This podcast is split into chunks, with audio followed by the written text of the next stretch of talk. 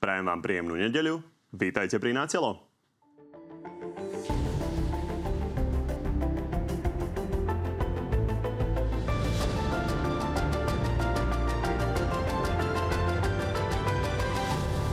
Odorová vláda ide na budúci týždeň požiadať parlament o dôveru. Nový premiér ale už avizuje, že ju zrejme nezíska. Nesplnil totiž napríklad podmienku Matovičovcov. 500 eur pre každého, kto príde voliť. My nie sme obchodníci, my sme odborníci.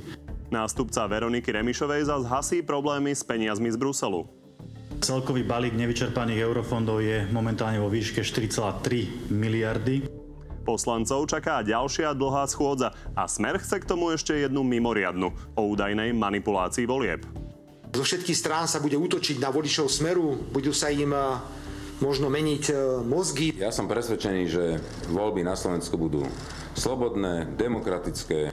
Okrem toho máme pre vás dnes aj prieskum dôveryhodnosti úradníckej vlády. A pozrieme sa aj na to, či dopadne lepšie alebo horšie ako kabinety Roberta Fica či Igora Matoviča. No a našimi dnešnými hostiami sú podpredsednička hlasu Danisa Saková. Dobrý deň. Príjemný dobrý deň prajem. A šéf SAS Richard Sulík. Takisto dobrý deň. Dobrý deň prajem, ďakujem pekne za pozvanie. Poďme rovno sa pozrieť na ten avizovaný prieskum. Agentúra Focus sa pre nás pýtala ľudí, ako dôverujú tej novej úradníckej vláde. A zaujíma ma váš typ, ale nie ako to vidia Slováci, ale ako to vidia vaši priaznivci, vaši voliči SAS a hlasu. Pán Sulík, aký máte odhad, koľko môže mať dôveryhodnosť odorová vláda u vás? No myslím si, že bude to vysoké číslo, preto lebo my od začiatku veľmi jasne hovoríme, že túto vládu podporíme, máme na to aj e, konkrétne dôvody, vniesie to trochu kľudu do parlamentu, parlament bude mať opäť e, kontrolu nad vládou, čiže preto očakávam, že aj naši priaznivci to budú vidieť podobne. Nejaké percento približne? 60-70. Pani Saková, u vás? Priznám sa, že pre mňa je to troška odvážne a ambiciozne po mesiaci určovať, akú dôveryhodnosť má nová úradnícka vláda, pretože veľa ľudí si ani nepamätá meno premiéra úradníckej vlády. Ale skúsim si typnúť, že určite... Skúsim neviem. si, áno, skúsim si typnúť. A skúsim si typnúť, že určite bude mať väčšiu dôveryhodnosť, ako mala vláda, edu, posledná vláda Eduarda Hegera a ja tak typujem 40 Poďme sa na to pozrieť. Vidíme, že novému úradníckému kabinetu verí 34% Slovákov, naopak neverí 48%. Líši sa to samozrejme medzi priaznivcami jednotlivých strán. Napríklad z voličov Smeru jej verí 20%, z voličov Hlasu 36%, pri Republike je to 11%, pri Smerodina 48%. Poďme ďalej podstatne viac. Je to v prípade priaznivcov progresívna Slovenska, tam je to 75%, KDH 55%, Olano 44% a spomedzi voličov SAS verí Odorovej vláde 62%. Tak ste dobre typli. Áno. Približne. Poďme sa pozrieť, lebo to sme už avizovali, že to porovnáme aj historicky, ako to vyzerá vlastne s dôveryhodnosťou. Vy ste spomínali Hegerovú vládu, ale my sme sa pozreli ďalej.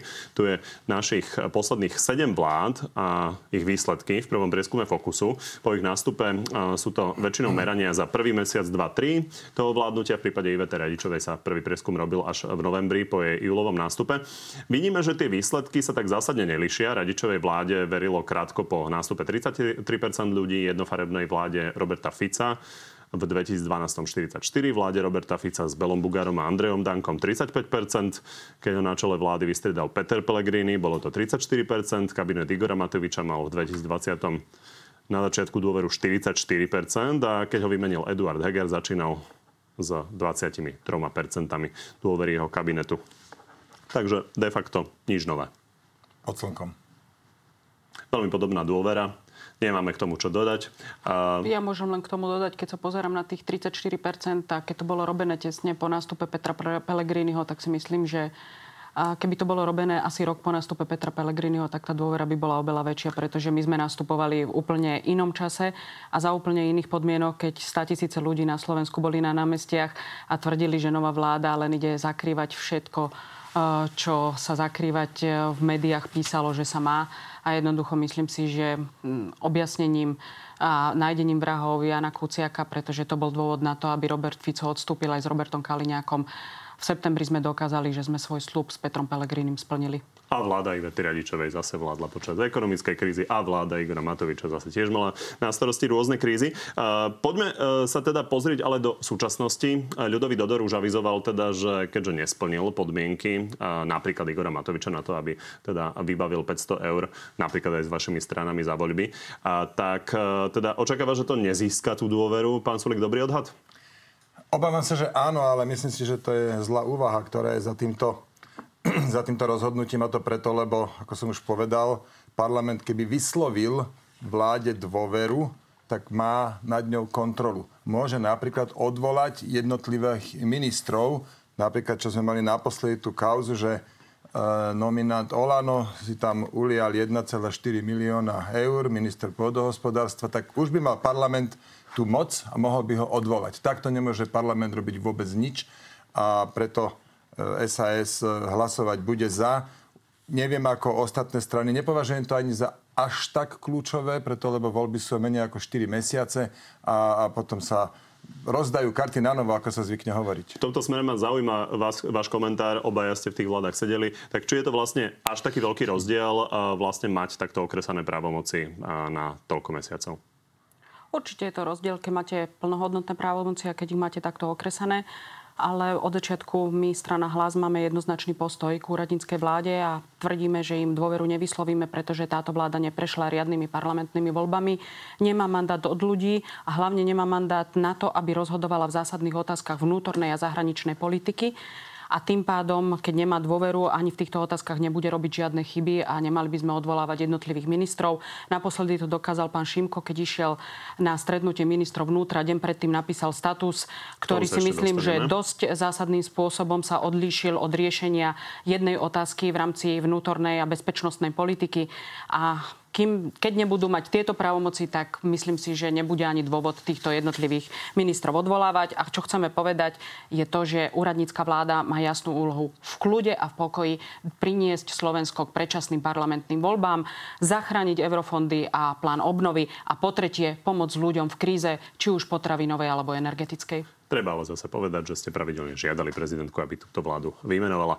Pán Solik, chcete to ešte nejako uzavrieť, aby alebo ideme do Ja som sa teda tomuto vyjadril a dôležité je, že voliči rozhodnú 30. septembra v riadných, tajných a korektne sčítaných voľbách. Každá strana má možnosť dať si do okreskových komisí svojich zástupcov. My tak máme pravidelne, tých komisí je 6 tisíc. Myslím si, že 98-99% komisí obsadíme len my z Osasky. A je tu ďalších 23 strán, ktoré tak môžu urobiť. Čiže, čiže akékoľvek úvahy o o, o tom, že voľby budú sfalšované, to je, to je čisté blúznenie. Keď už sme pri tom, vy sa chystáte na nejaké paralelné ščítanie, to si máme ako predstaviť? Tak treba si to predstaviť tak, ako to povedal aj pán Sulík, že jednoducho v tých okrskových komisiách budete mať svojich zástupcov, pretože je to absolútne legitimná a zákonná, a zákonná možnosť a tí zástupcovia si môžu či už vyrobením fotografie danej zápisnice okrskovej alebo svojim ščítavaním zaznačovať jednotlivé čísla. Na druhej strane treba povedať, že aj v parlamente sme mali zákon, ktorý prišiel poslanecký návrh zo strany republika bol schválený, len bol schválený troška za takých e, možno chaotických podmienok, že tam nebol odhlasovaný aj jeden pozmeňovací návrh, aby tento zákon bol vykonateľný. A ide o to, že jednotlivé výsledky tých e, volebných komisí sa budú publikovať na internete a to znamená, že dá väčšiu transparentnosť pre jednotlivé, či už politické strany, ale aj pre obyvateľstvo, e, akým spôsobom voľby prebiehajú a môžu si ich paralelne sčítavať. A myslím si, že je to absolútne potom úplne korektné korektné a nebudem mať pochybnosti o tom, že či sa to manipulovalo alebo nemanipulovalo Treba s voľbami. povedať, že napriek tomu, že parlament urobil chybu, tak ministerstvo tak. vnútra aj štatistický úrad už avizovali, že oni idú vykonať aj nevykonateľné a teda idú poskytnúť e, maximálnu súčinnosť a teda všetko bude publikované. Poďme teda do parlamentu na tú novú schôdzu. Okrem hlasovania o dôvere vláde čaká poslancov opäť 200-bodový program. Chystajú sa tam riešiť od ústavnej garancie hotovosti cez hodinu telesnej navyše interrupcie až po rodné čísla transrodových ľudí. Takže nejdeme to všetko rozoberať rozoberať, ale poďme k takej téme, ktorú, ktorá zaujíma určite najviac ľudí a to sú ceny potravín. Začneme teda to. Nový minister pôdohospodárstva Jozef Bíreš sa už k tomu postavil a v skratke hovorí neregulovať ceny, ale adresne pomáhať najchudobnejším. Poďme sa na to pozrieť. Regulácia cien v tomto momente by nebola efektívna. Tie zraniteľné skupiny treba teda ošetrovať, treba im pomôcť. Pani Saková, my, vy máte v parlamente zákon, ktorý má tú reguláciu zaviesť. A máte tam desiatky položiek od bravčového, kozieho mesa po šalotku a čakanku. Prečo sa pán uh, Bíreš míli?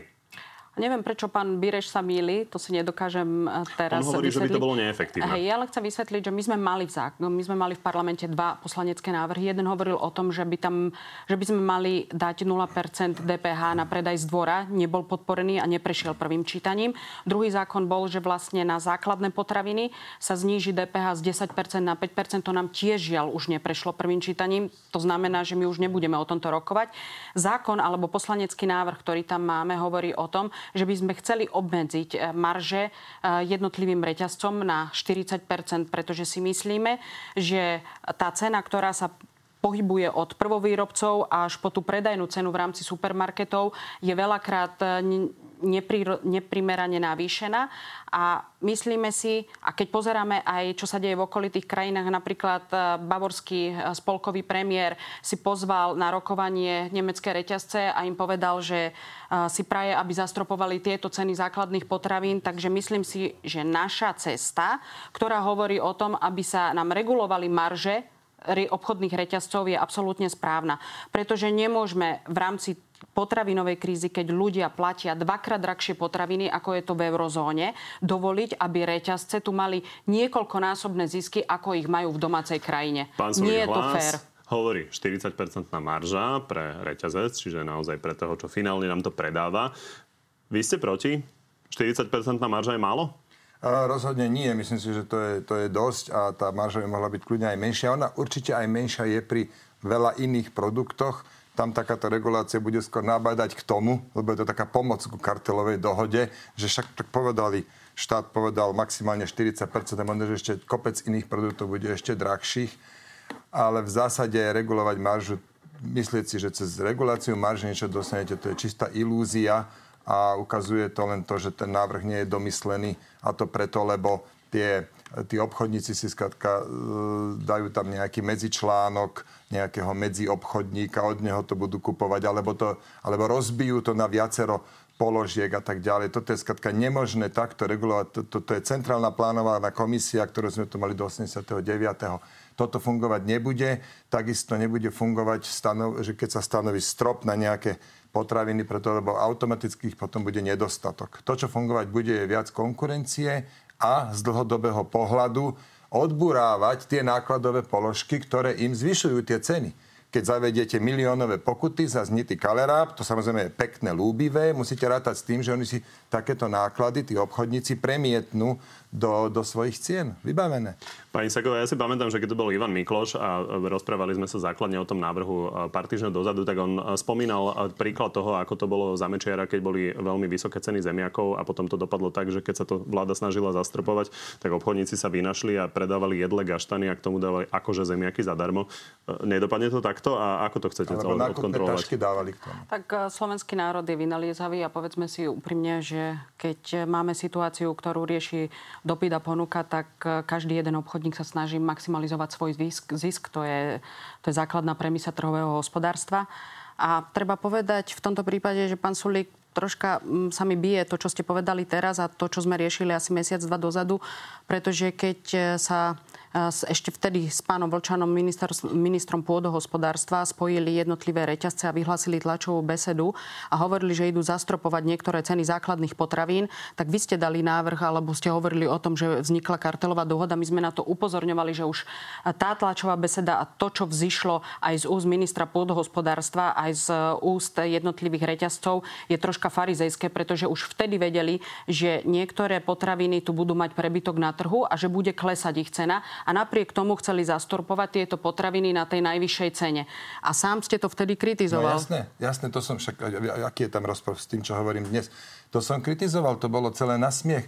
Oni tam išli stropovať ceny vína, alebo no. uh, to produkt, to teda, uh, produktov, ktoré už tak viac menej dalo sa očakávať, že sú na maxime. Iné dôležité veci, bravčové meso tam vôbec nedali a tak ďalej. To bolo celé na smiech a malo to, čo tie kartelové dohody, a preto sme to aj napadli na protimonopolnom úrade. Hovorím vám ešte raz, to, čo treba robiť, je viac konkurencie. Možno naozaj e, minister hospodárstva by e, sa mal stretnúť s nejakým veľkým polským e, obchodným reťazcom, ktorého meno teraz hovoriť nebudem, ale je to takisto ako v prípade čerpacích staníc. Tam práve prišiel veľký reťazec a, a tlačí tie ceny dolu. Toto isté by sa mohlo kľudne stať aj v potravinách. Toto je riešenie. Viac konkurencie, po prvé, po druhé, menšie výrobné náklady, nevymýšľať kadejaké príplatky a, a a rôzne ďalšie dane a tak ďalej, čo teda toho sme tu boli svetkom za 10 rokov habadej.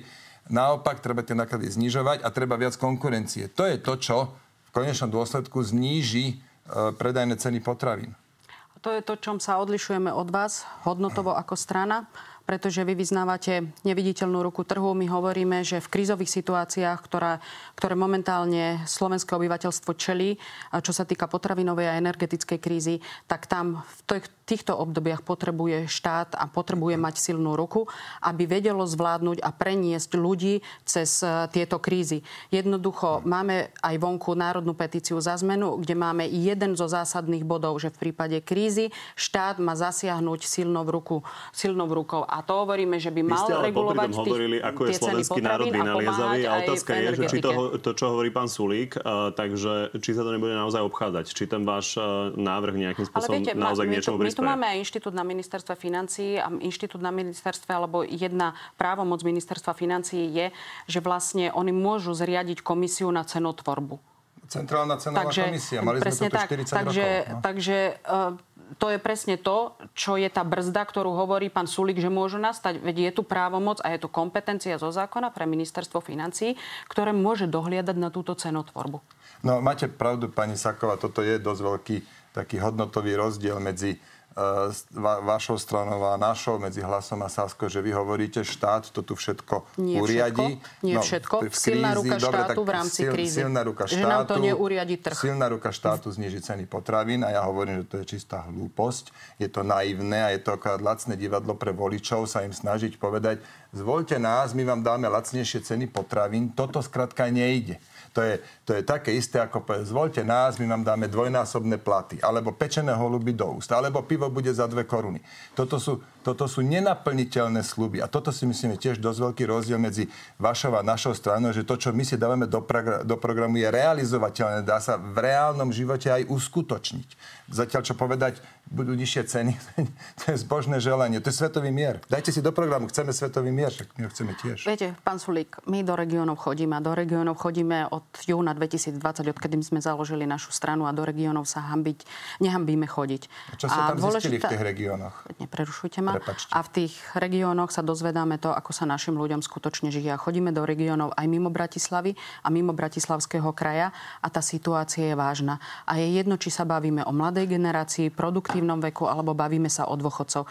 Keď vidíte tie prosby ľudí, ktoré majú slzy v očiach a nevedia, či majú zaplatiť elektrínu alebo či si majú kúpiť lieky a na druhej strane im zostáva 20 centov na deň ako dôchodcom, tak jednoducho túto situáciu treba riešiť. Máme tu voľnú ruku trhu už niekoľko mesiacov, ktorú nám ste ukázali aj pri tom, ako ste ako SAS a minister hospodárstva riešili energetickú krízu.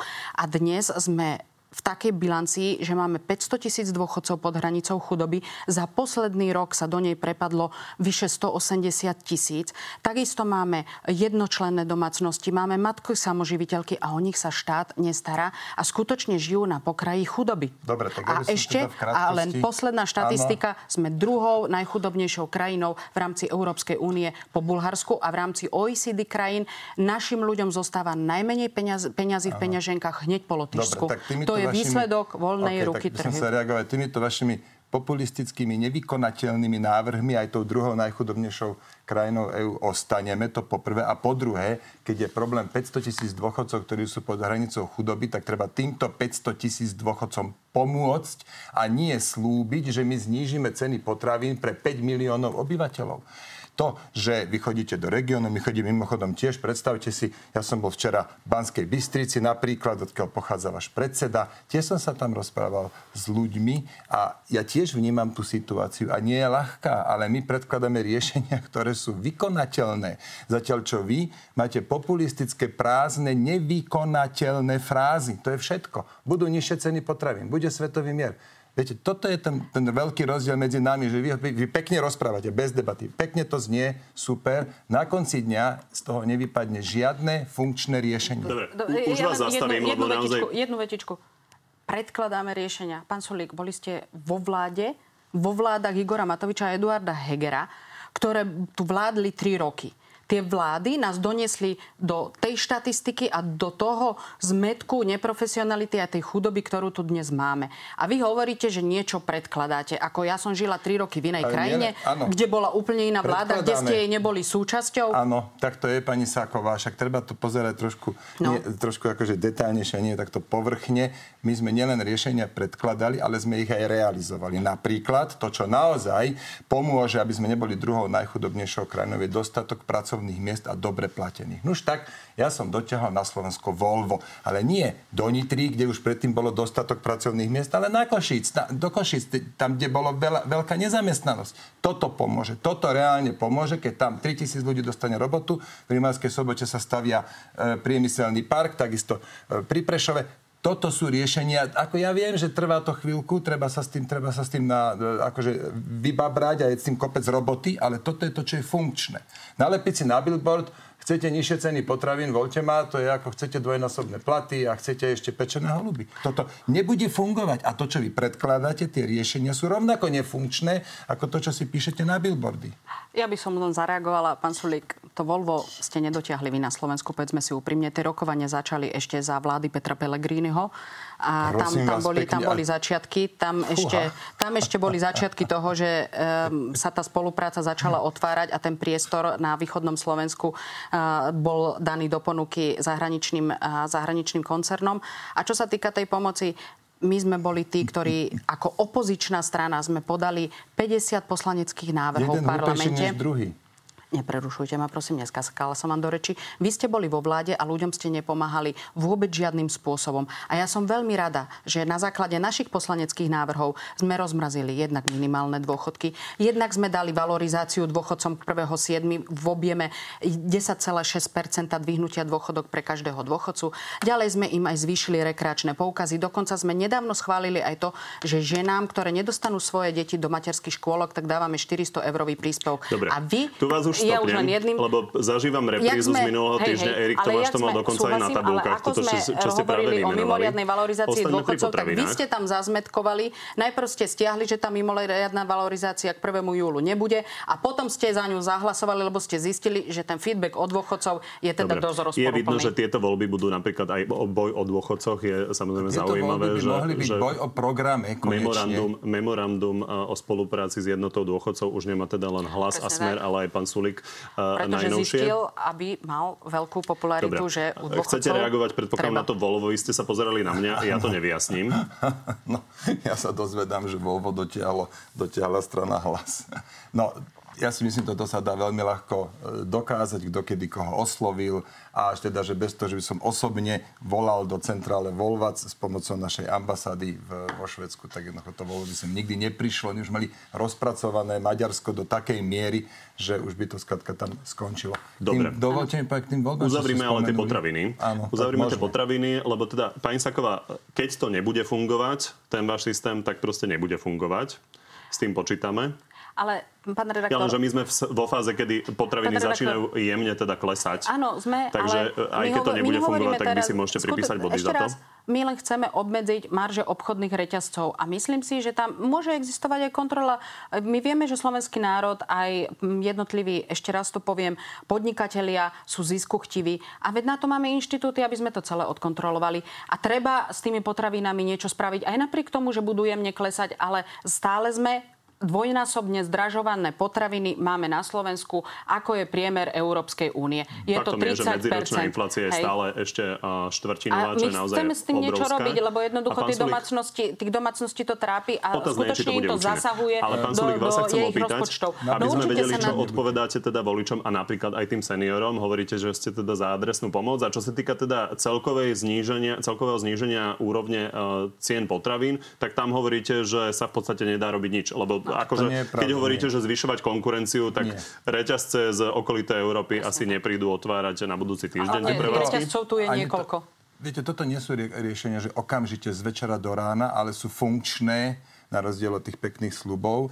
A nie je pravda, že hovorím, že nedá sa nič robiť. Nie, dá sa zvyšovať konkurencia. No tak tak, ako, ako som sa spojil s centrálou Volvo a dotiahol som to Volvo do Košíc, prosím pekne ja osobne, tak takisto minister hospodárstva môže osloviť rôzne iné veľké reťazce, najmä teda z východnej Európy, z Polska napríklad, a baviť sa s nimi o tom, či by neprišli na Slovensko. Tam sa dá veľa robiť. To je jedna vec. A druhá vec je systematicky znižovať náklady výrobcov a predajcov. Toto keď bude, tak potom aj tá konkurencia doci- dosiahne to, že tie ceny budú klesať. Dobre.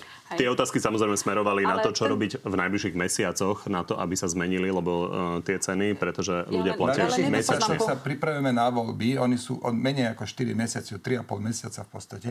Čiže toto bude dôležitý boj o tom a o, o iných problémoch, ako je aktuálne také, ktoré aj tak z večera do rána ne, e, ne, nezlepšíte. Ale treba sa baviť o tom, čo je najväčšie ohrozenie našej krajiny. Je to Robert Fico. Tam treba spraviť všetko preto, aby tento človek tu opäť nevládol. Toto je tá, tá podstatná vec, ktorej sa teraz treba 3,5 mesiaca venovať.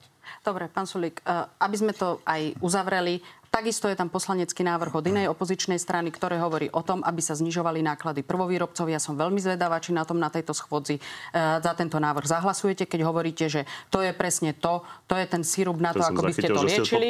Hej? No, to je takto, že tie návrhy musia byť aj remeselnícky vypracované tak, aby, aby boli funkčné. Ako toto rozdávanie peňazí, toho sme dnes svetkom v parlamente, sa na všetky strany len hádže mi, s desiatkami miliónov alebo miliardami rovno, toto určite fungovať nebude. Dobre, ja Už by som to uzavrime a uzavrieme to pani 40% Saková, tak či z vám to prejde?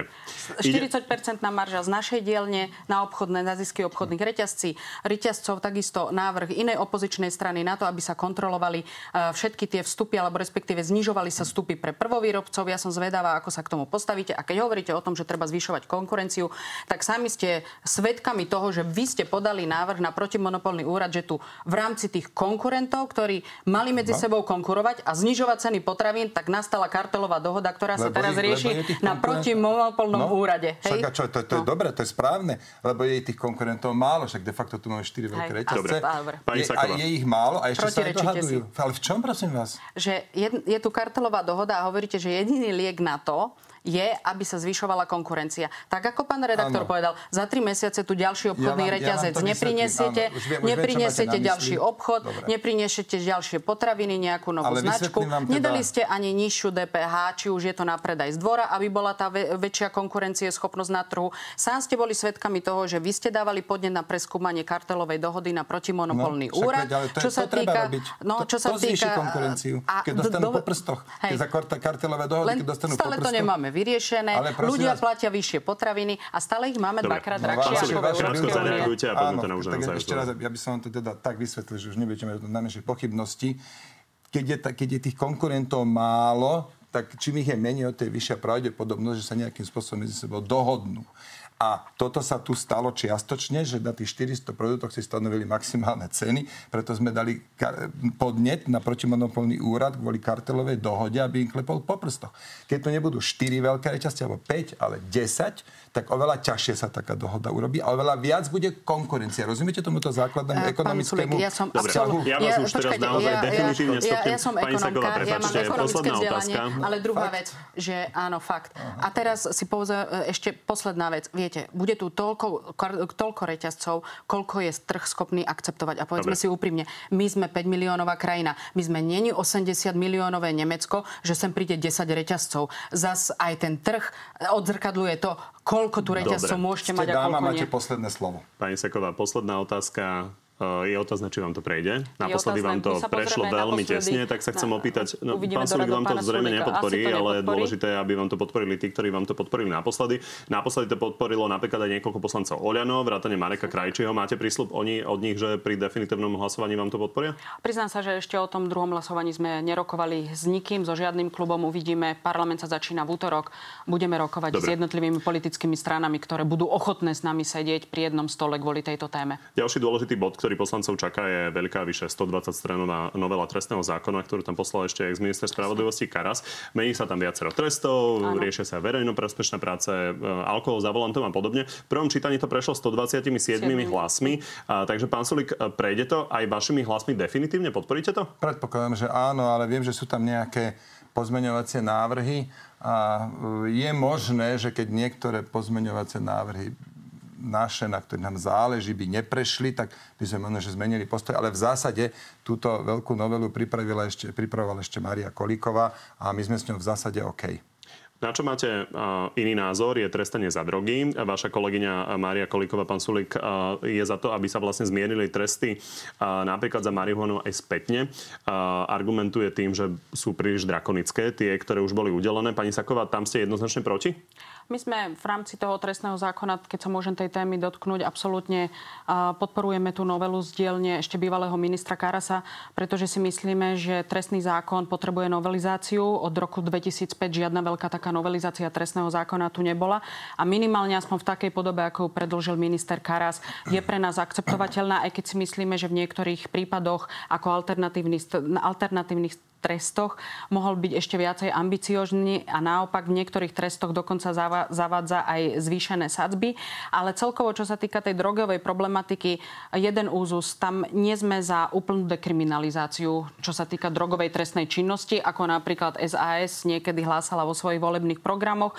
My hovoríme o tom, aby sa trestalo za, za drogy úmerne. Nemôže človek za uh, používanie alebo užitie drog mať vyšší trest ako napríklad za zabitie človeka otázka a má sa tam... Nerozoberieme to celé. Tá ano. otázka smerovala k veľmi konkrétnej veci. Je samozrejme veľmi neobvyklé, aby sa nejakým to... spôsobom zasahovalo do už udelených trestov. Ano, a... Pani Koliková argumentuje Rozumiem. tým, že sú príliš drakonické a tým pádom je odôvodnené do nich zasiahnuť. Pozeráte sa na to inak? My sa pozeráme na to, ako z procesného hľadiska sa dá zasiahnuť spätne retroaktivitou. Tam súhlasíme s bývalým ministrom Karasom, že to asi nie je možné. Bol to prvostupňový rozsudok, pokiaľ sa bavíme o tom pánovi Strnavi, kde sa tak pani Kolíková vyjadrila, čo mal tú konopnú masť. A bol to prvostupňový rozsudok. Myslím, že je tam odvolanie na vyššom súde a jednoducho budeme čakať na ten... Ona uviedla konkrétny príklad možno, Áno, myslím, že toto je ono. Sulik, ako sa na to pozeráte? Ten pán, ten pán Strnavi sa volal pán Šipoš, dostal 15 rokov tak za to, že vyrábal z marihuany nejakú liečivú masť. Toto je tak absurdné a tež hamba v takejto spoločnosti žiť a samozrejme to treba zrušiť. A my sme za dekriminalizáciu, ako ste povedali, nielen teraz, Nie. my to máme od začiatku v programe, chceme dekriminalizovať. To znamená, kto má u, sebe pre, u seba pre vlastnú potrebu marihuanu, tak e, nemá to byť v žiadnom prípade trestný čin. Nech to je teda priestupok, ako keď idete rýchlo po diálnici, aj to je priestupok a nie je trestný čin, dostanete nejakú pokutu v poriadku, ale pchať niekoho do basy v krajine, kde sa môžete upiť k smrti, kde môže byť, každý deň môžete vypiť litre alkoholu úplne legálne a upiť sa k smrti, tak tu ideme strkať na 15 rokov do basy ľudí, ktorí vyrábajú z marihuany konop, nejaké mastičky konopné. Tak, tak jasné, že sme za dekriminalizáciu jednoznačne marihuany, Dobre, nie ostatných drog. ako pre pani Sakovú. A ano. oni nejakým spôsobom teda ešte nerokovali o ich návrhu, ktorý ide stropovať ceny, že či im te prejde. Vy ste zohnali niekoho iného, ktorý by podporil tieto návrhy Marie Kolikovej? Um, neviem, neviem takto odpovedať, lebo ten parlament v podstate začne až v útorok, tak uh, budeme to asi vedieť pred rokovaním. To sa, to sa robí dosť na poslednú chvíľu, takéto dohody. Aj preto, lebo pozmeňovacie návrhy vám vedia zákon komplet oblatiť na, na rúb by som to koľkokrát zažil. Ona Čiže... nedala pozmeňovací návrh. Prosím? Ona ani nedala Nie, ale všeobecne návrh. hovorím, že takéto veci Ona jednoducho... to len politicky tak predniesla. Uh, to ešte vidíme, ako to bude s tým pozmeňovakom. Ten je možné predniesť aj, aj, na, aj tesne pred hlasovaním. Čiže nemám viac povedať, ale, ale náš zásadný postoj je, že marihuanu treba dekriminalizovať. Nie ostatné drogy, to aby, bolo, aby nevzniklo tu nedorozumenie. My sme za dekriminalizáciu marihuany a nie ostatných drog. Ešte jednu vec. A prepáčte, ešte jedna dôležitá vec, že to, to, to spätne, aby to platilo, to, ja teda nie som právny expert, ale som si dosť istý, že to je právny princíp. Keď dostanete za niečo, že niečo urobíte, že trestný čin a e, neskôr zákonodárca povie, že trestný čin to nie je, tak to platí aj spätne a pustia vás pasy. Ale počas prebiehajúceho súdu, nie po Mm. rozsudku. Nie, ja si myslím, že aj po rozsudku, keď sa povie, toto už nie je trestný čin, ale nie som si istý, každopádne považujem za správne tento Ale tam príklad. ide o zníženie sadzieb, nie o to, že niečo nebude trestný čin. No veď toto, ale keby sa podarilo tie sadzby znížiť, tak potom, potom rovno by, by tie minulé rozsudky, čo ešte tí ľudia sedia v base, už, už by ich museli pustiť. Dúfam, že teraz nehovorím úplne od veci, ale v zásade si myslím je správne, keď napríklad tento Nebudú spomínaný, dokončím prosím vás, keď tento spomínaný pán Šipoš má teda tých, povedzme, že to bude potvrdené, dostane 15 rokov za to, že vyrábal konopnú mastičku a rok neskôr, povedzme po, po voľbách, sa nová koalícia dohodne na tom, že, že to dekriminalizuje, teda že už to nebude trestný čin, tak taký pán Šipoš, aj keď už bol v minulosti pravoplatne odsudený, okamžite by ste basy mali zvon. Dobre, pani Saková, môžete zareagovať samozrejme, ale ešte sa chcem opýtať na ďalšiu vec, čo Maria Kolíková sa snaží presadiť vlastne v tom trestnom zákone tiež. Je definované znásilnenia s odôvodnením, že vlastne obete znásilnenia a, tým budú lepšie chránené a ona hovorí v skratke, ide o to, že sex smie byť len so súhlasom. To je podporíte? Pre mňa to, ako som chcela zareagovať, je troška zareagujúce, pretože pani Kolíková bola ministerka spravodlivosti, mala na to skoro dva roky, aby takéto veci, ktoré ju najviac trápili, mohla do toho systému spravodlivosti priniesť. A ona teraz prichádza a tvári sa ako keby z opozičných hlavíc, že ide niečo vylepšovať. Aj čo sa týka tých, tej retro, retroaktivity tých trestov, aj čo sa týka a, tejto problematiky, ktorú ste vyniesli, ja, mne to prípada troška také zvláštne a humorné a skôr mi to pripomína to, čo hovoril pán Sulík o, v oblasti našej potravinovej krízovej situácii, že zase To využívajú... ukončili, pani Saková, ja no hovorím, tak, počkajte. ale no. počka- Mali ste posledné nechajte slovo. ma Nechal som vás dopovedať. Teraz ma necháte dopovedať. ste posledné tak slovo. presne toto, idem vám to povedať, presne tieto reči pani Kolíkovej mi pripadajú ako krásne reči v predvolebnej kampani na billboardy. Dobre. Je úplne oprávnené z vašej strany samozrejme toto politicky kritizovať, ale potom poďme teda k e, faktom. Čiže podporíte, nepodporíte jej My to? uvidíme, ako to pani Kolíková prinesie, veď aj tú retroaktivitu, veď ona nepriniesla tieto A návrhy ja by som zákonov. chcel reagovať v tom, Veď že... musí najprv niečo dať že- na stôl, nemôže niečo len vyhlásiť na svojom facebookovom statuse. Pani Saková má trochu krátku pamäť, možno, že tu nebola celý čas. A každopádne, dobre hovoríte, že Maria Kolíková bola dva roky, aj vyše dvoch rokov ministerkou a teda čo ju najviac trápilo, mohla urobiť. A ona aj robila, čo ju najviac trápilo. Najviac ju trápilo, to si presne pamätám, zmeniť obsadenie súdnej rady, lebo po Harabinovi tam sedeli ešte z jeho časka nejakí uh, kadejaké e, čudné mená. A po druhé, najviac trápila súdna mapa. A tomu ona im venovala dva roky svojho života. A tak dopadla, ako dopadla? A tá dopadla. Akože dostatočne, no tak pozrite, boli sme, teraz kačete vy mne do, do reči, ale poriadku, sme si kvit. No a teraz tá súdna mapa dopadla na to, v aké sme boli koalícii, na to, že sme boli 6% strana a na to, že jeden koaličný partner sledoval možno, že aj obchodné záujmy trochu viac, ako by mal, tak dopadla tá súdna mapa veľmi dobre. Naozaj je to veľká reforma súdnictva s cieľom zlepšiť súdnictvo. To znamená, aby sme mali rýchlejšie a spravodlivejšie rozsudky.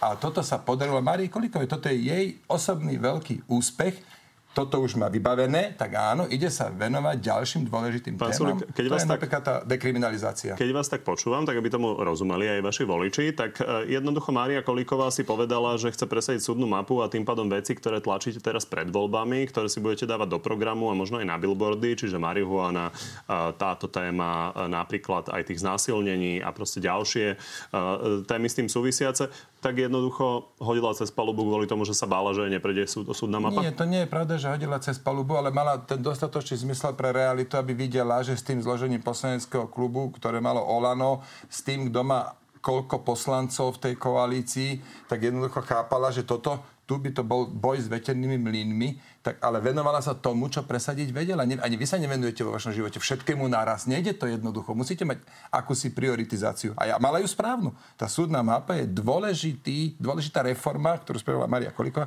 pre naše súdnictvo.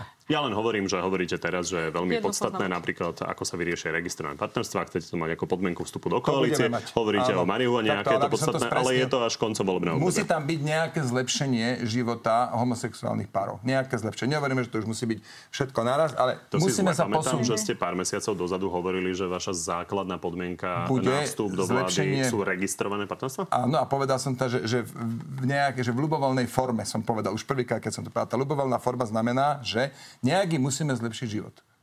Pani Saková, uzavrime to. Uzavrime to asi tak. Pani Kolíková v rámci presadzovania súdnej mapy postavila v rámci tejto reformy proti sebe úplne všetkých. Postavila proti sebe celý parlament, postavila celé súdnictvo, ešte pomaly aj prokuratúru. A tá súdna mapa dopadla tak, že sme už 60 krát, alebo vy ste už 60 krát v parlamente menili, keď ste boli vo vláde. A neviem, či možno 5% z tej súdnej mapy, tak ako ju nakreslila pri svojom nástupe do funkcie, tak 5% z, tej, z toho celého obrázku vôbec bolo schválené. A ešte bola veľmi smutná, keď sme to neschválili potom, ako odišla z vlády pretože sa bála, že jednoducho milníky, ktoré na tú súdnu mapu sú nastavené v pláne obnovy, tak nebudú realizovateľné. A keď hovoríte, že toto bola priorita, do ktorej venovala celú svoju energiu, veď pána, pani Kolíková nebola na tom ministerstve dva roky. Pani Kolíková tam bola od 2002 do 2006, tam bola, myslím, na Centre právnej pomoci. Od 2010 do 2012 takisto bola na ministerstve spravodlivosti. Dokonca od 2016 do 2018 tam bola štátna tajomníčka. A bola od 2020 do 2022 ministerka spravodlivosti. Takže ona za tie roky nemusela sa venovať len súdnej mape, ktorá dopadla tak, ako dopadla, ale mohla sa venovať všetkým týmto oblastiam. Venovala, Krátka reakcia, pán Sulík, Venovala na sa ďalšiu tému. napríklad centrám právnej pomoci, ktoré by rovnako bez nej neboli. Mňa by pani Saková strašne, lebo vy ste už dlhé roky v tej štátnej správe, mňa by strašne zaujímala tak vaša bilancia, lebo tá Maria Kolíková sa reálne má čím pochváliť. Centra právnej pomoci bez nej neboli. Súdna mapa, sama to teraz hovoríte. Všetci jej hádzali polena pod nohy, vrátane vás a ona si to pretlačila napriek tomu, akože klobúk dolu. Ja som veľmi rád, že Maria Kolíková je u nás a viem, že po voľbách, ak nám voliči dajú dôveru, ona bude v tomto pokračovať. Tak Dám ja vám, teda dám vám Ale zase- slovo na 17. reakciu na reakciu, ale dohodneme sa, že dvoma vetami. dohodnuté. Neviem, či to budú dve vety, pretože pán Sulík mi teraz povedal, že za 12 rokov v štátnej dobre. správe som nič nespravila. Pán Sulík, vozíte sa na letisko tak, že nerobia hraničné kontroly? Bola som pri tom, pretože som bola pri Schengene. Vozíte sa na, na, na letisko tak, že tam dávate ten pás s biometrickými údajmi? Viete čo? Moja robota, Viete, že, že máme tie biometrické údaje. toľko. Ja Nie, som povedal, že by ma zaujímala No veď vaša ja vám to teraz hovorím, no. Vy teraz máte technický, úst, nie, moment. Máte technický preukaz od auta vo forme polykarbonátu? Moja práca. Idete na klientské pracovisko? Môžete si objednať časový No, vidíte. listok? Áno. Jaká ste šikovná. To je moja No. práca. Dostanete všetky, tie, všetky tie doklady, ktoré dneska dostávate na počkania, dojde vám sms to je moja práca. Tak ste to si- vrátili pánovi Sulíkovi, som rád. Ja využijem tento osob. oslý mostík pri cestovaní k tomu, že sa dostaneme k migrácii, ku ktorej vás sa vaše strany Mali ste tri vety, pani Saková. Neurážam vás. Ku ktorej sa vaše strany teda pomerne dosť eh, vyjadrovali. Pani Saková, vy ste urobili tlačovku, kde ste teda strašili tým, že nám hrozia povinné kvoty na migrantov. Nič také sa nestalo. Varovali ste dokonca pred úradníckým ministrom vnútra eh, Šimkom, že chystá nejaký zásadný obrad. Žiadny obrad neurobil. Poďme sa na to pozrieť. Je pozitívne, že vlastne tie povinné kvóty sú zo stola. E, K tým sa už zrejme nikto nebude vracať. A je tu tá možnosť tej flexibilnej solidarity, to znamená iným spôsobom je možné e, pomôcť krajinám, ktoré sú zaťažené touto migráciou. Pani Saková, nič z toho, na čo ste upozorňovali, sa nestalo. My sme strašili? Alebo to skutočne napísal pán minister vnútra Šimko do svojho statusu deň predtým, ako išiel na to rokovanie? My sme s tým nestrašili. Pán Šimko jasne dal do svojho statusu deň pred rokovaním chvíľočku, že chce, aby naša krajina bola taká istá ľudská ako všetky ostatné krajiny. Rokovalo sa na pôde eh, na ministeriálskom mítingu, kde švedské predsedníctvo dalo návrh 36 hodín pred rokovaním. Dokonca predseda parlamentu volal pánovi Ódorovi a pán Ódor ho uistil, že pán Šimko nebude za, ako to vyznievalo z toho statusu, ale že sa teda zdrží a dokonca aj pán Sulík mal v ten deň tlačovku, kde hovoril, že familiárne volal Ludovítovi Ódorovi a ten ho ubezpečil, že za tie kvóty, správu. alebo tlačovú správu, aj na tlačovke ste to spomínali, že nebude Ludovít Ódor, že nebude Ludovít Ódor hlasovať za tie kvóty. My sme na to upozorňovali dopredu, aby pán Šimko za tie kvóty nehlasoval. Ale treba povedať, že tie kvóty boli na pôde, eh, na pôde ministersliárskeho mítingu prijaté. Ja tam tú vetu, čo hovoríte, nejako nevidím. Ja vidím, Slovensko by malo byť otvorené európskemu riešeniu tak. utečeneckej téme, témy a, a podielať sme... sa na ňom. No. A, máme právo povedať, na čom nám záleží. Je legitimné požadovať, aby ten, kto klope na naše dvere, rešpektoval sme... kultúrne a náboženské tak, tradície. A my sme, my sme na základe tohto statusu zvolali tančovú že konferenciu. povinné kvóty, Ak by išiel prijať povinné kvóty, tak vyzývame pána Šimka a vyzývame pána Odora, že si nemyslíme, že táto úradnícka vláda, ktorá ešte nemá prejavenú dôveru dôveru a vyslovenú dôveru v parlamente, má rozhodovať o takýchto otázkach a už vôbec nie, aby rozhodovala v nej tak, že tie bývalé naše premisy, ktoré sme v rámci tejto otázky mali, že sme absolútne proti kvótam od roku 2016, tak aby toto neporušila a neišla iným smerom. Takže pán Šimko sa zlakol a potom to zmenil? Ja netvrdím, že sa zlakol. Jednoducho pán premiér Odor povedal aj pánovi predsedovi parlamentu v telefonickom dohovore, tak to povedal pán predseda parlamentu, že pán Šimko za to hlasovať nebude a že sa zdrží hlasovania. Tá situácia je zaujímavá, že tu je Richard Sulik ešte vyhranenejší vlastne ako strana hlas, lebo strana hlas v podstate, e, ak som dobre pochopil, tak podporuje v podstate to, čo navrhoval Robert Fico, veď napokon prišiel s tým počas Európskeho predsedníctva Slovenska v 2016, aby bola tá flexibilná solidarita, ano, že keď nechceme prijať e, ľudí, tak e, nejakým spôsobom teda zasanujeme teda starostlivosť Vysvetlím. o nich niekde inde.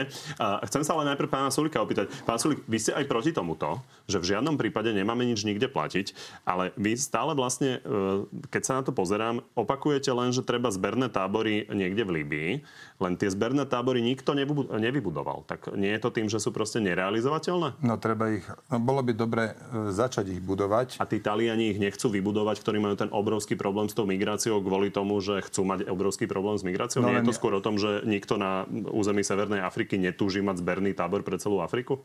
No ale toto by malo byť, lebo to, čo je teraz, je extrémne, ne, extrémne nehumánne. Všetci zúčastnení, aj napríklad tí, ktorí v Bruseli schválili teraz e, toto pravidlo, že, že kto neodoberie e, migrantov, bude platiť a dosť vysoké čiastky na jedného, hovorí sa o sume 10 až 22 tisíc eur. Keď si predstavíte, že príde asi milión migrantov do Európy do roka, podiel Slovenska 1%, vynásobíte toto sumu, tak bajme sa o jednej regionálnej nemocnici ročne, ktorá tak ako keby že odíde z krajiny.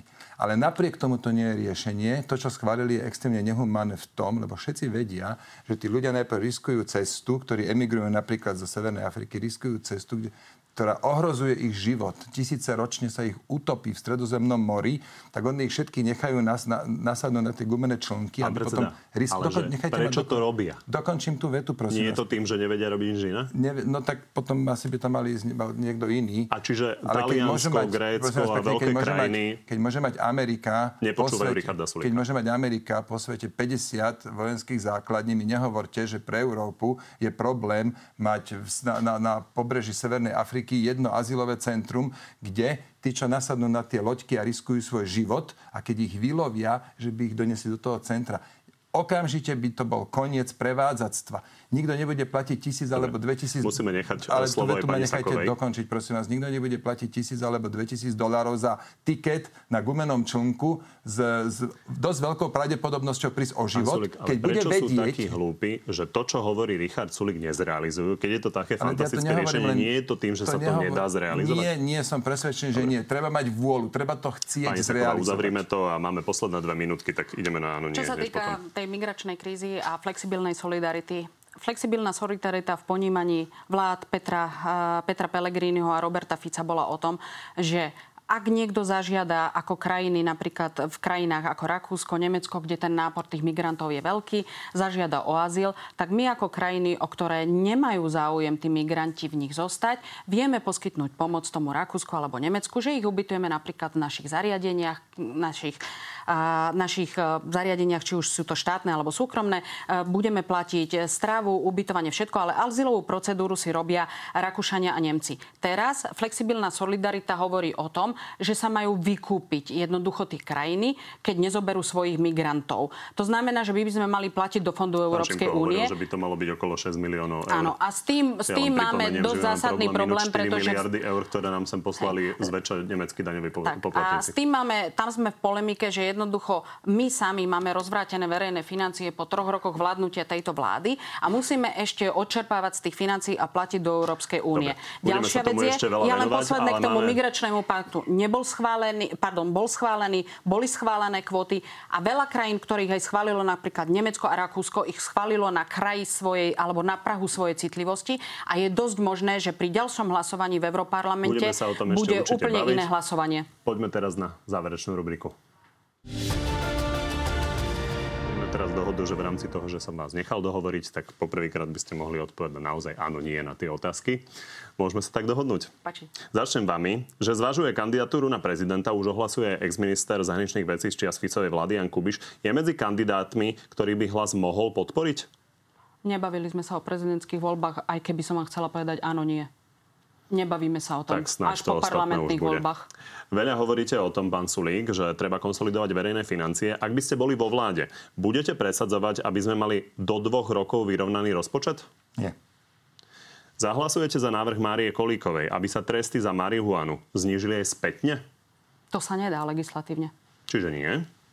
U vás iná otázka na marihuanu. Ste vy osobne za legalizáciu marihuany? Lebo v programe to nemáte. My sme za dekriminalizáciu. To Či vy osobne ste za legalizáciu? Máme. Po nejakom procese si to viem predstaviť, ale myslím si, že príliš rýchly proces by tu mohol aj škodiť. Čiže áno, viem si to predstaviť. Bol by Tibor, bol Tibor Gašpar. Štát by aspoň mal príjmy vo forme daní z tej, z tej marihuany. Bol Tibor Gašpar lepším policajným prezidentom ako Štefan Hamran? Asi áno, lebo na Štefana Hamrana málo kto má. Keďže dlhodobo odmietate jasne povedať, či je možné, že by ste vládli s hlasom, ale diváci dookola píšu, že oni to chcú vedieť, tak sa opýtam trošku inak tento raz. Viete si predstaviť, že by ste boli ministrom vo vláde Petra Pellegriniho? Teraz ste ma zaskočili. No, áno, nie. No, a teraz no. odpovedzte áno, nie. No vy?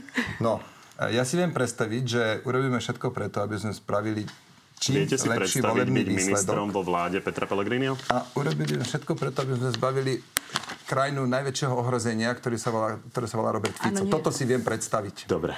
Ja si viem predstaviť, tak, že budem ministerkou vo vláde pekne, Petra Pellegrinio. že ste prišli do Markízy. Z dnešného na telo je to všetko. Pri ďalšom sa vidíme opäť o týždeň. No a v útorok popoludní máme pre vás v pravidelnom čase na TV novinách na telo plus. Tento raz o vojne na Ukrajine. Našimi hostiami budú bývalý šéf Českej armády generál Šedivý, generál Macko a analytik Alexander Duleba. Príjemný zvyšok nedele. Takže poďme na divacké otázky. Pán Sulik, začnem vami. Arpad sa pýta. Pán Sulik, necítite sa blbo po tej trapnej akcii s Gajsenovcami? Nie, necítim vôbec, však 5 e, dielov, prišli natočiť jeden diel, bolo z toho nakoniec 5. Každý diel má asi 5 miliónov divákov vo svete. Vôbec sa necítim, to bola výborná reklama pre Slovensko a nič nestala. Čiže vaše vystupovanie, s tým ste spokojní tam? Tak ja neviem, že som tam niečo zle urobil. Ja sa pýtam, diváko to zaujíma. Uh, Januša sa pýta pani Sakovej, kedy ste sa... Uh, Kedy si ste sa vyjadrili, Nemecko nevyčíta Slovensku v súvislosti s únosom vietnamského podnikateľa Tana Nič, takže ako je možné, že to isté Nemecko tvrdí, že Vietnamec bol privezený na Slovensko a na palube bol aj poradca premiéra Roberta Fica Kwang Le Hong? Otázka znie, aj vy sa bojíte povedať, ako to v skutočnosti bolo, keď dôkazy aj svetkovia sú? Ako ja som ako bývalá ministerka vnútra, keď prišlo trestné oznámenie z médií, som spravila všetko pre generálnu prokuratúru, ktorá to prešetrovala. Automaticky vždy operatívne som zbavovala mlčanlivosti, poskytli sme všetky údaje a ja to nechávam na vyšetrovanie. Ja sa v ničoho nebojím, nech sa to celé preverí, stále sa to preveruje. Nedávno sme mali na Brano bezpečnostnom výbore aj generálneho prokuratúra, aj šéfa krajskej prokuratúry Bratislave. Na prípade sa robí a celé asi takto by som to uzatvorila. Len doplním otázku. Vy dáte ruku do ohňa za to, že Robert Kaliňák o tom nič nevedel? Pán redaktor, ja nedám ruku do ohňa ani za môjho syna pretože ja som si zodpovedná za svoje činy a za svoje veci. A toto sa prešetruje. To nejde o to, či dávam ruku do ohňa. Toto sa preveruje. Sa a, a, tu sa berie niečo, čo, počkajte, ale tu sa berie niečo, čo nemecký súd povedal. Rozsudok nie je pravoplatný. Ešte ďalej jeden súdny spor beží ja ako ministerka vnútra som všetko poskytla, čo som poskytnúť mala zahraničným inštitúciám. Bola som na návšteve s nemeckým ministrom vnútra férom vtedy. Povedal, že spolupráca je excelentná, že sa tomu teší. Nemám viacej čo k tomu dodať. Ema, v čom bude tento rok iný ako pred rokmi, keďže mení hru? No, budú tie voľby a myslím, že stojíme pred veľkou výzvou. Už som to dvakrát spomenul v relácii, ale Ja teda vnímam Roberta Fica ako veľké ohrozenie a tam sa treba spojiť. Čom ešte môže byť výrazne iný tento rok je, že... Vy osobne, to je otázka na vás, že v čom vy budete iní, keďže meníte hru. Že budeme dávať o mnoho, klásť o mnoho väčší dôraz na program, preto lebo bez dobrého programu sa nedá viesť krajina. To sme videli za posledné tri roky, keď ju viedlo Olano, dostalo ju do správy Olano na čele s Igorom Matovičom, neboli na to nejak pripravení, nemali nič, žiadny použiteľný program. Lukáš, či si v hlase uvedomujú, že ak pôjdu so smerom, tak ich politicky skanibalizuje ako predtým SNS a HZDS? Pán redaktor a, a Lukáš, drahý Lukáš, budeme sa o tom baviť 1. oktobra po výsledku volieb, s kým hlas pôjde a nepôjde do vlády. Ale postrehli ste, ako dopadli malé strany, eh, keď s nimi vládol Robert Fico? Ja som postrehla, ako dopadli strany, ktoré išli prvýkrát do parlamentu a išli do vlády. Ako? Väčšinou už neexistovali. Takže môže byť možné všetko.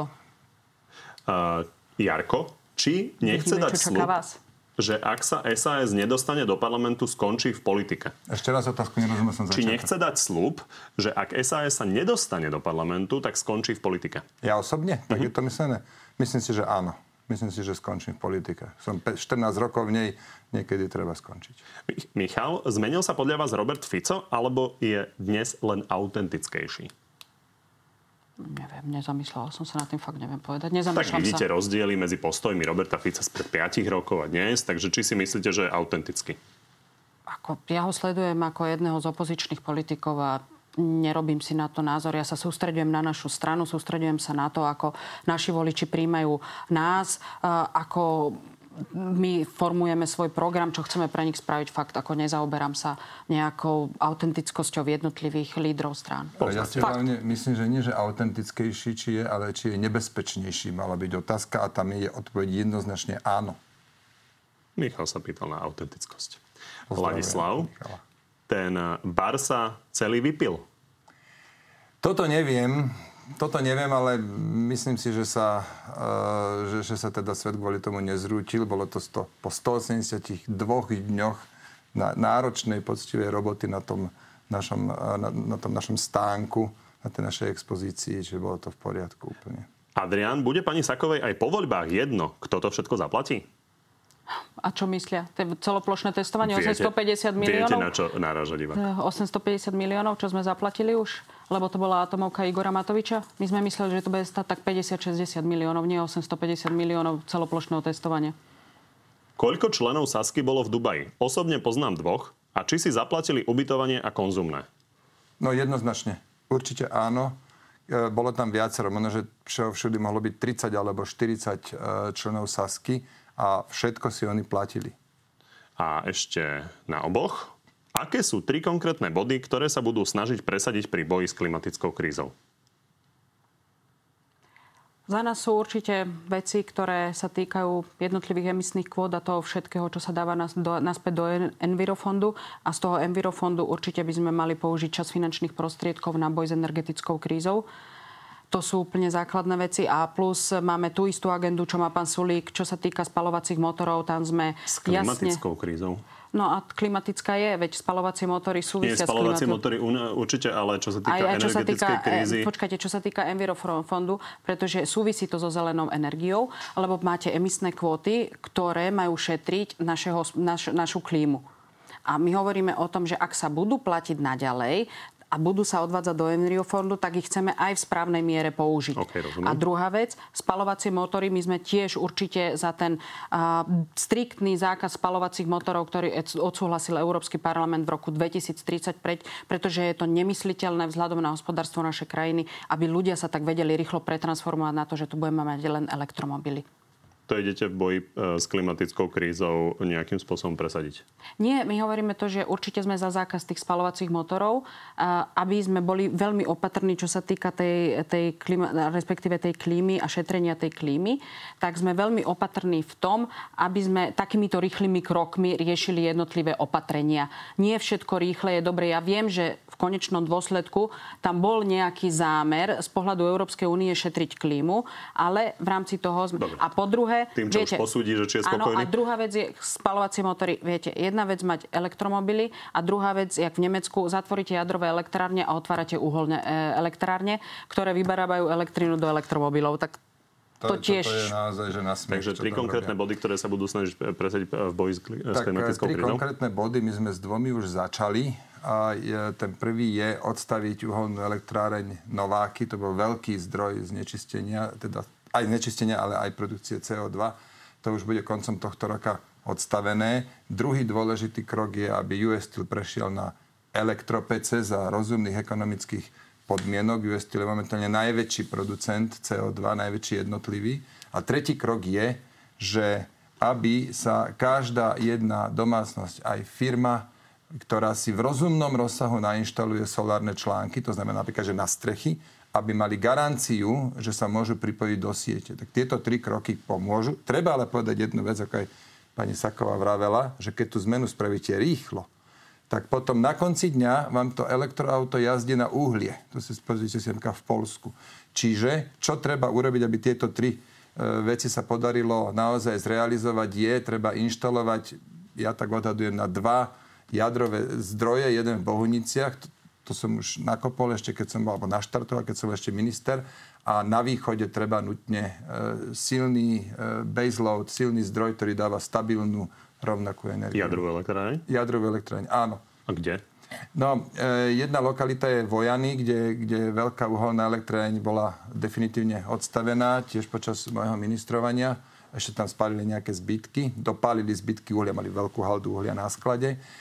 A potom je tam ešte jedna vytipovaná už v minulosti lokalita, ktorá z takých tých, že, toto seismografické hľadisko, dostatok chladiacej vody a tak ďalej. Teraz neviem to meno presne, nejaké, že Kecerovce si myslím, ale, ale možno, že to meno je dopäť, ale dôležité iné, že východ, a to je tiež jeden z dôvodov, prečo sú tie regionálne rozdiely také veľké. Oni majú reálne málo elektriny. A teraz celá tá politika Európskej únie smeruje k tomu, že my všetci prechádzame na elektrínu. Nie len elektroautá, ale aj vykurovanie, tepelné čerpadla napríklad. Aj priemysel, už som spomínal, tie vysoké pece budú nahradené elektropecami.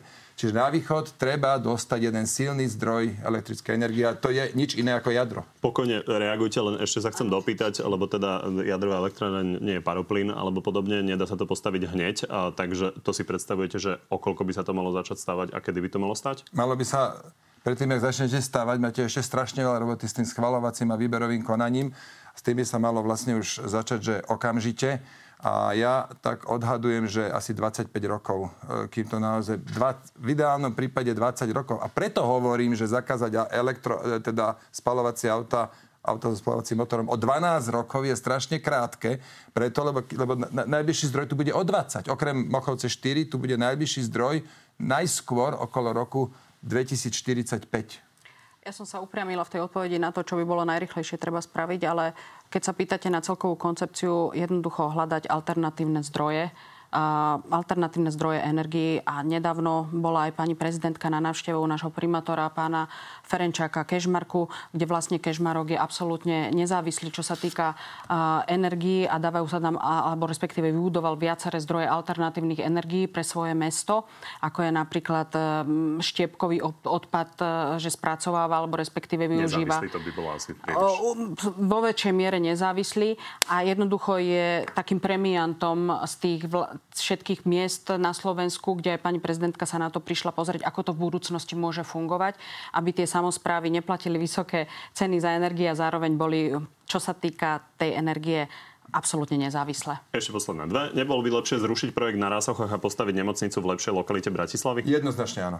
Bez debaty je to úplne jedno, či to budú Rástochy alebo niekde inde. Bratislava potrebuje Bratislavský kraj, ale od Slovensko potrebuje národnú nemocnicu. Tomu rozumiem. Peter Pellegrini chcel Rásochy, tak sa pýtam, Pretože že... sme sa snažili už ten vidíte? potenciál, ktorý tie Rásochy mali. Či by bolo lepšie v inej lokalite? Na to treba štúdiu, tak to vám to povrchne nepoviem. A posledná, Luisa, kto bude podľa nich víťaz volie v septembri? Posledná, čo ste povedali? Kto bude podľa nich víťaz volie... Či čo to bolo? Luisa. Luisa. Hey, Luisa. Luisa sa pýta, kto bude podľa nich víťaz volie v septembri? No, my ideme vyhrať voľby, my sme to voličom jasne povedali, robíme všetko preto, tak čo si má myslieť iné? To budete to, musieť hodne bude... stupnúť ešte. Prosím? Áno, budeme, ale viete čo, volič v tomto dokáže veľmi dobre prekvapiť. Pozrite si posledné voľby. To bol ale Igor Matovič, nie vy. To máte pravdu, áno, našťastie, našťastie. My ideme taktiež vyhrať voľby, máme tú ambíciu, ale myslím si, že tá perspektíva je asi ďaleko vyššia ako kolegova. Ďakujem.